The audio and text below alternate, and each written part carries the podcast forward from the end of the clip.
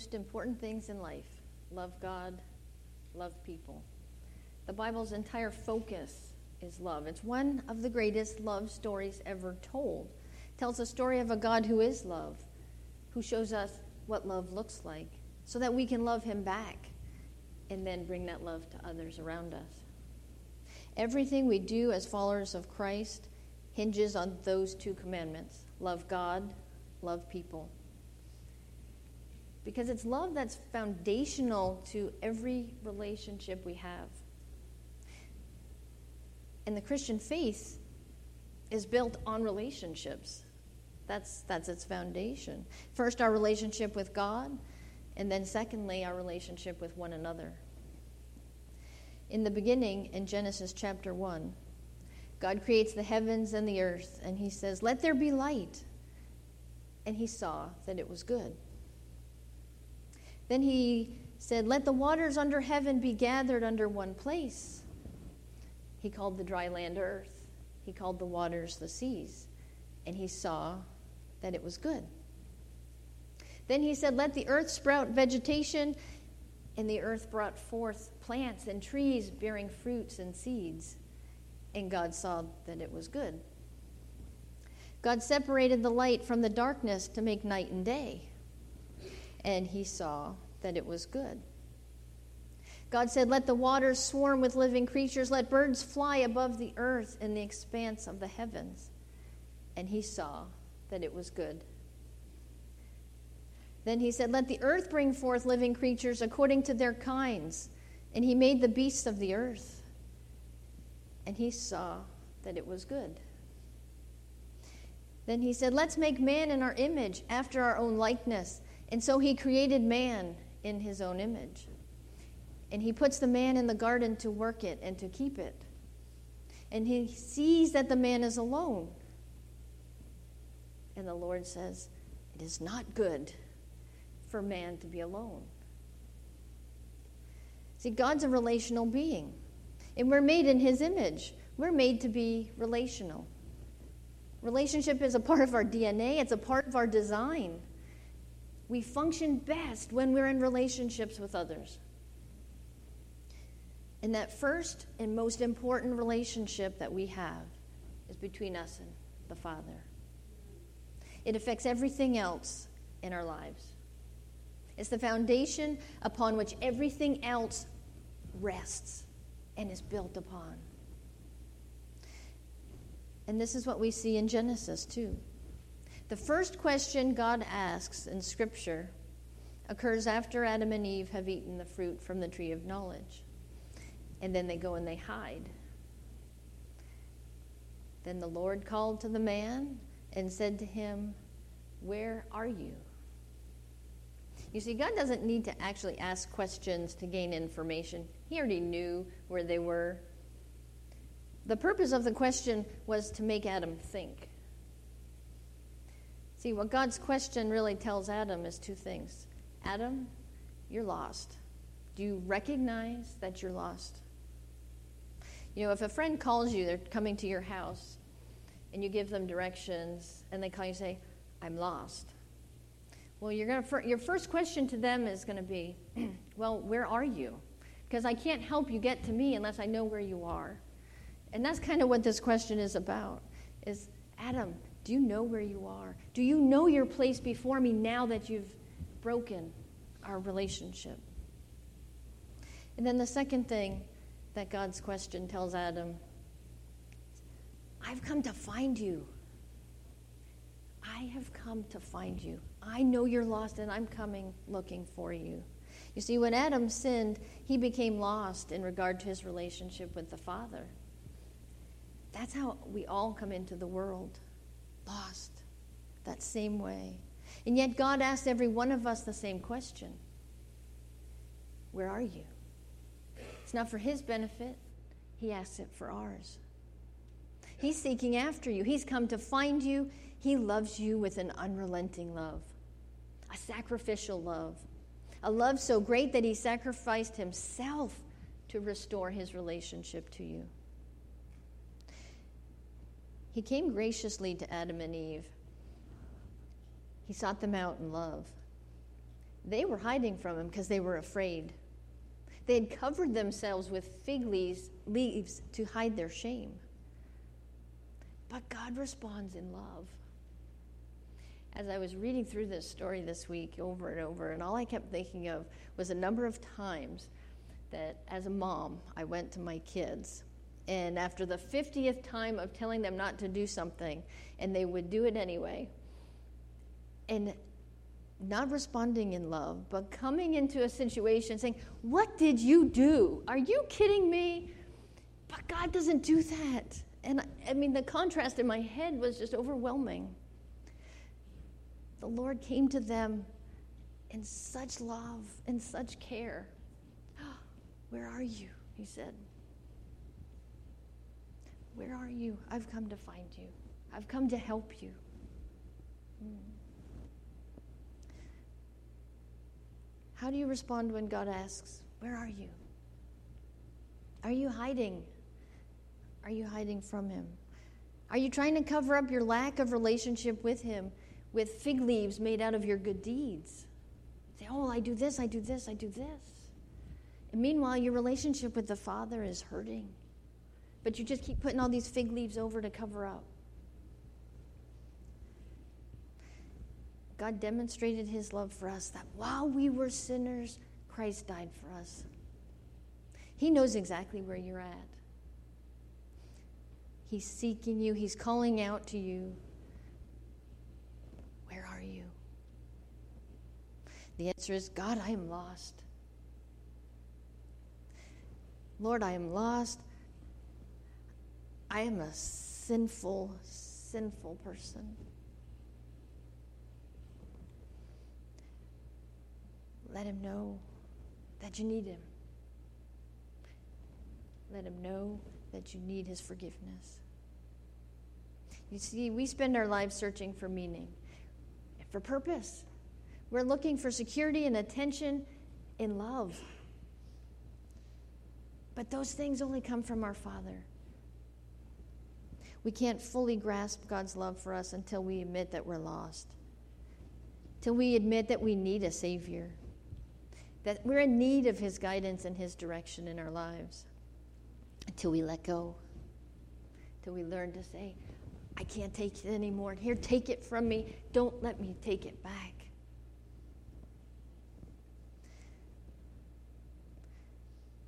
Listen to Paul's prayer to the Ephesians in Ephesians chapter 1. He says, that's why when I heard of the solid trust you have in the Master Jesus, in your outpouring of love to all the followers of Jesus, I couldn't stop thanking God for you.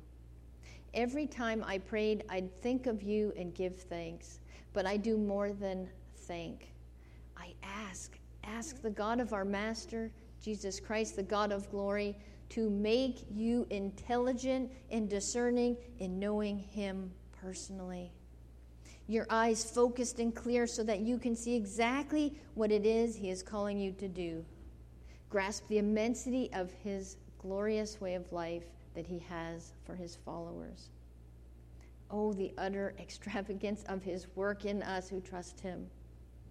Endless energy, boundless strength.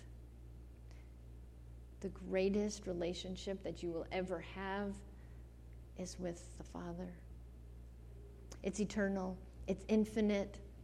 Our love for Him grows as we get to know Him more. And as God reveals His love for us through our prayer times, through His Word, we can't help but just love Him more. Our love for Him should just keep growing and growing and growing. And our God is faithful to keep revealing Himself as long as we keep searching.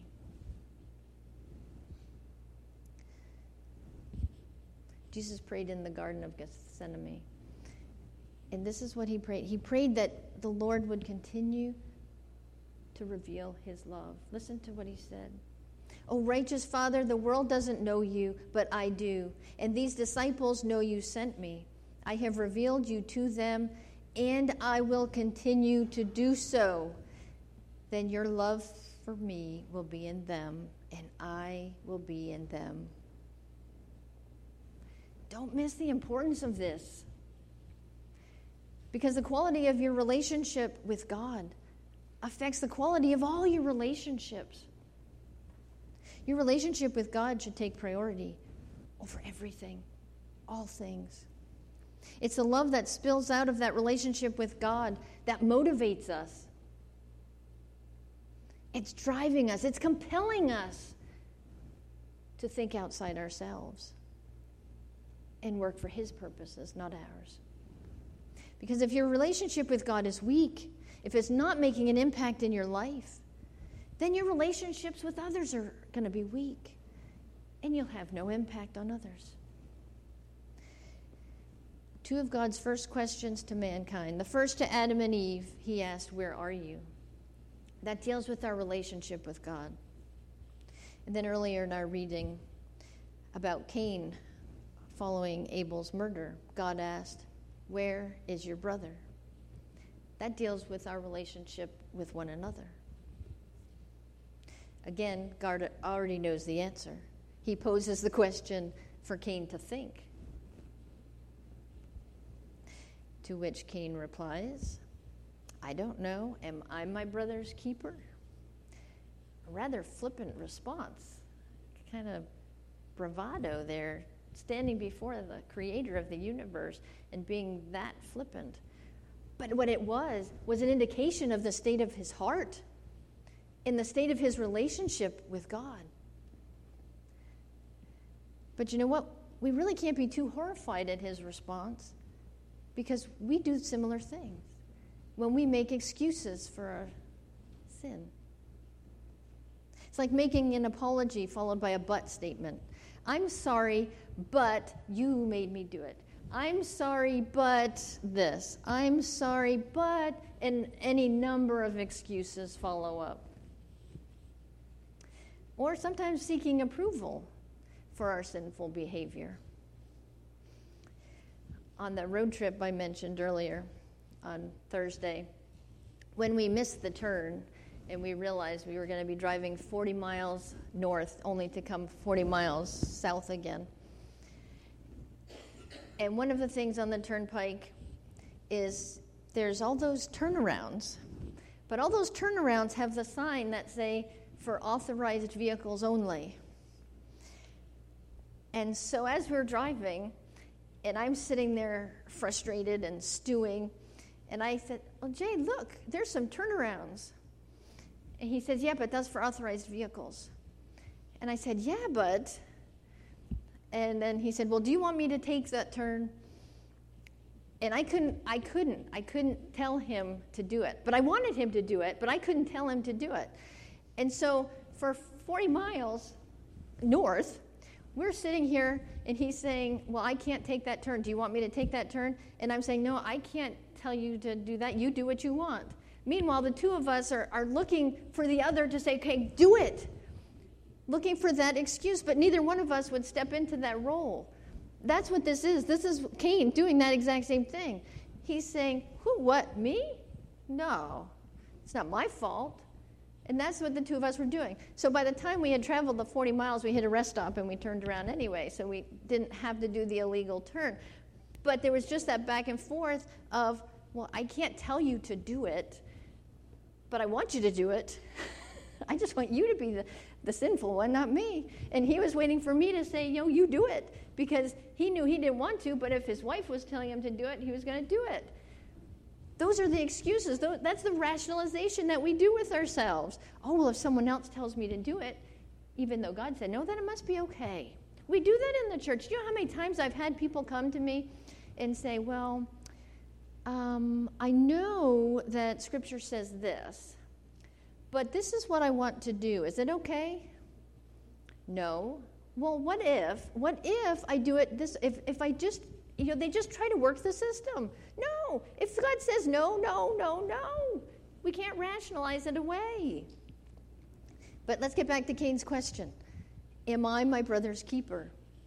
In other words, what he was saying was, it is no concern of mine how others fare. Certainly not the words of hard heartedness that should pass through the follower of Christ's mouth. One who has a growing relationship with Lord. No. That should not come out of our mouth. So the answer would be yes. We are our brother's keeper. Now, but before I talk about what that means, let's talk about what it doesn't mean. When we say we are our brother's keeper, every man and woman will still stand before God responsible for their own stuff. Okay? You cannot stand before someone else. You cannot vouch. The only one that can do that is Jesus. You cannot vouch for your sister. You cannot vouch for a brother, a mother, father. You can't do it. They will stand before God for their stuff. And the second thing is every man and woman must also secure their own salvation through Jesus Christ. You cannot pray someone into salvation through your prayers. No, they have to make that decision themselves to say, Lord, I need your forgiveness. Lord, I need you as Lord of my life. Okay? So when we're talking about brother's keeper, it's not those things, okay? To be our brother's keeper means that because of the love of God in us, because of our relationship with God being first in our lives, we can put the interest of others first before our own. It's having the attitude of Christ. This is how Paul described it to the Philippians. Is there any encouragement from belonging to Christ? Any comfort from his love? Any fellowship together in the Spirit? Are your hearts tender and compassionate? Then make me truly happy by agreeing wholeheartedly with each other, loving one another, and working together with one mind and purpose. Don't be selfish. Don't try to impress others. Be humble, thinking of others as better than yourselves. Don't look out only for your own interests, but take an interest in others too. You must have the same attitude that Christ Jesus had. We're spiritually responsible to God for others. We are his witnesses in the world. So when we let our relationship with God slip, when we turn away even slightly from God in our own lives, the people around us suffer as well. And if we allow selfishness and carelessness to creep in, the people around us suffer. If we experience a spiritual weakness and lower our moral standards, those that around us suffer from it as well. See, we forget the power of our witness and our testimony of God's grace in our lives. Because if all of that is diminished, then we're less effective. That's when people start to say, oh, those Christians, they're hypocrites. They say this, but then they do this. Oh, they say they believe this, but then they do this. And we're all hypocrites to some degree. I mean, but walk the talk. Okay? Don't just talk it, walk it. Walk it. Because as God's children, as recipients of his gift of grace, we have a responsibility to those around us. At the pastor's conference on Thursday, the topic was about discipleship and all about the impact that we have on those that walk side by side with us in life. And there were stories of the discipleship that occurred because someone else was being a witness, because someone else was just being an example of Christ's love. There were stories of challenges, and there were stories of pain that occurred during the course of those relationships.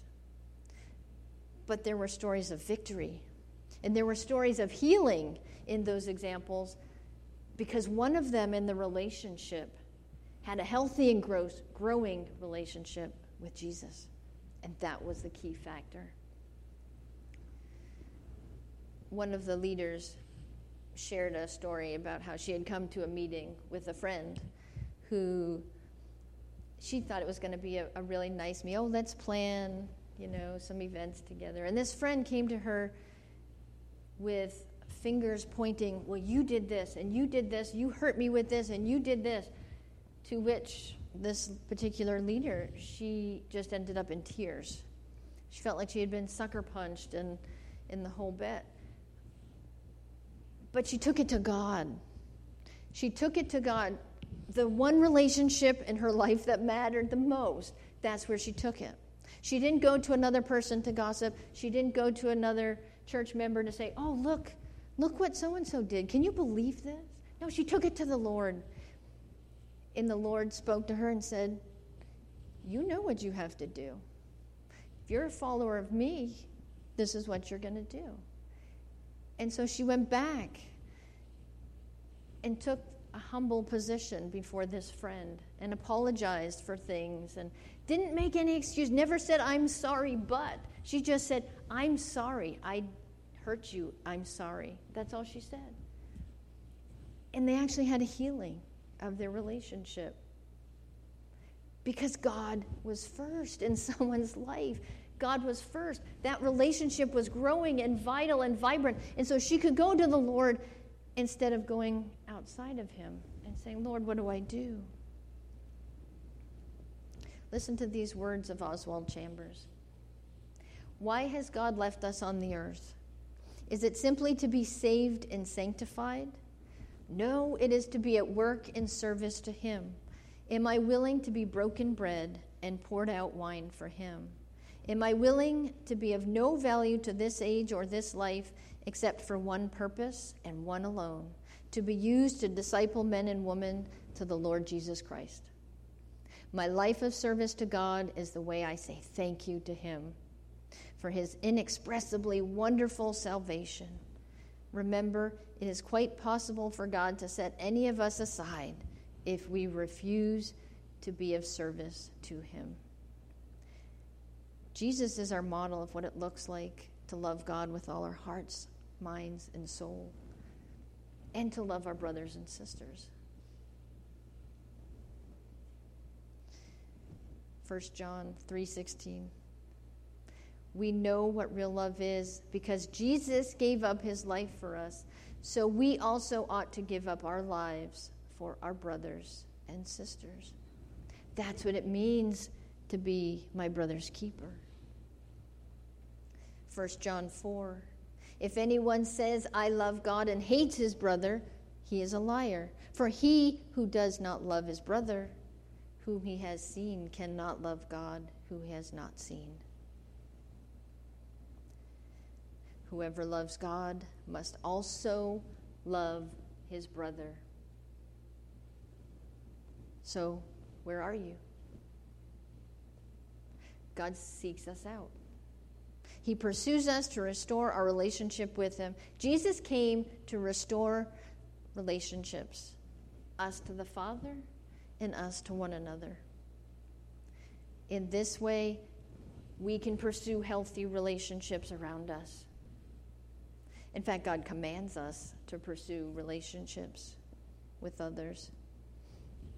In Paul's letter to the Galatians, Dear brothers and sisters, if another believer is overcome by some sin, you who are godly should gently and humbly help that person back onto the right path.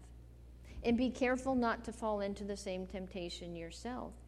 Share each other's burdens. And in this way, obey the law of Christ. We're commanded to be our brother's keeper.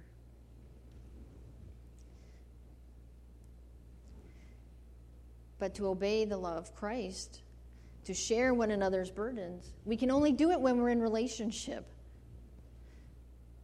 And we can only be in relationship if our relationship with the Father is healthy and growing. If our relationship with God is, is off kilter, then everything else will be too. If you're wondering why you struggle in relationships with others, Try putting your relationship with the Father first in your life. Make it a priority. Not just here Sunday morning, not just on Wednesday night Bible study, but you and the Lord every day. Is He first in your life? Because your love for God is foundational for your love for others, for your spouse, for your friends, for your children. It matters.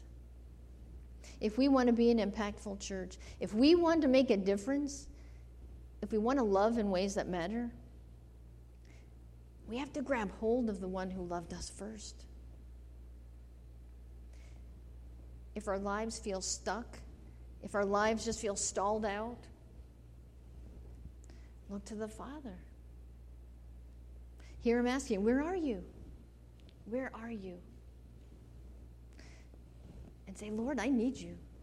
I need your help. I can't do it. I can't do it myself. And then when the Lord follows up with the other question, Where is your brother? Where is your sister? We can look at our lives and we can say, There's my brother.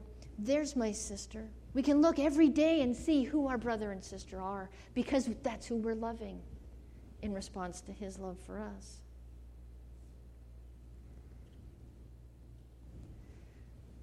Holy, holy Lord,